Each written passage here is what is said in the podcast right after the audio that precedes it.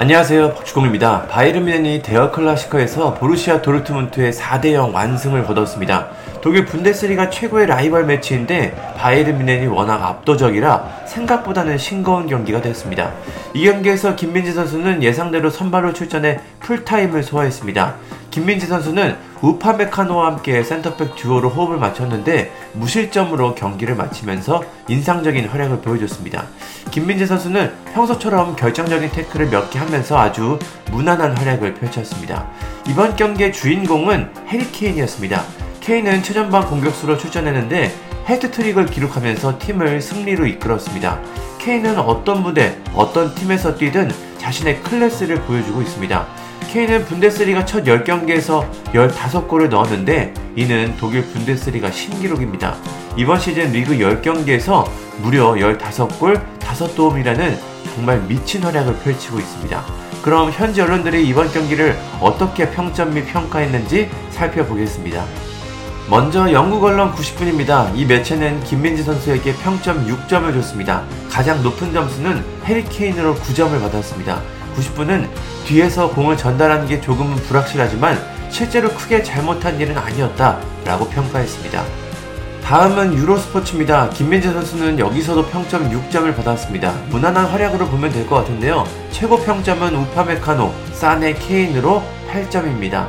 에이스 풋볼입니다. 이 매체는 김민재 선수에게 평점 8점을 줬습니다. 우파메카노, 사네와 함께 두 번째로 높은 점수입니다. 가장 점수가 높은 선수는 역시 케인으로 10점 만점을 받았습니다.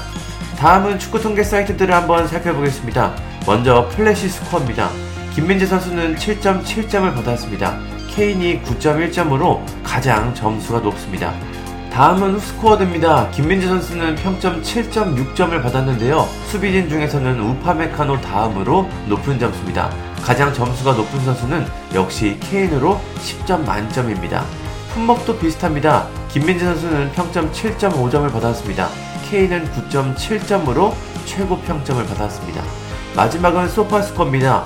김민재 선수는 평점 7.5점을 받았는데요. 수비진 중에서는 우파메카노 다음으로 높은 점수입니다. 최고 평점은 케인으로 9.9점을 받았습니다.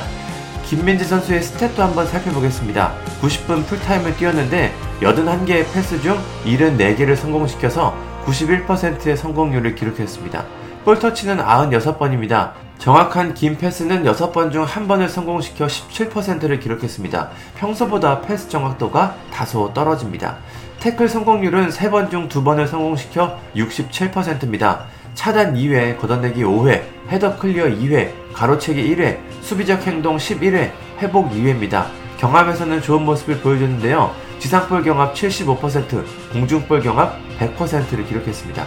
heat map을 보면 중앙에서 열심히 뛴 것을 확인할 수가 있습니다.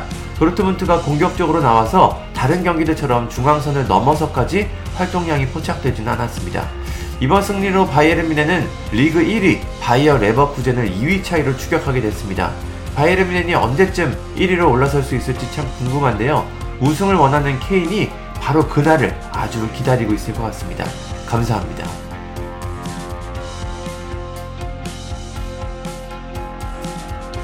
구독과 좋아요는 저에게 큰 힘이 됩니다.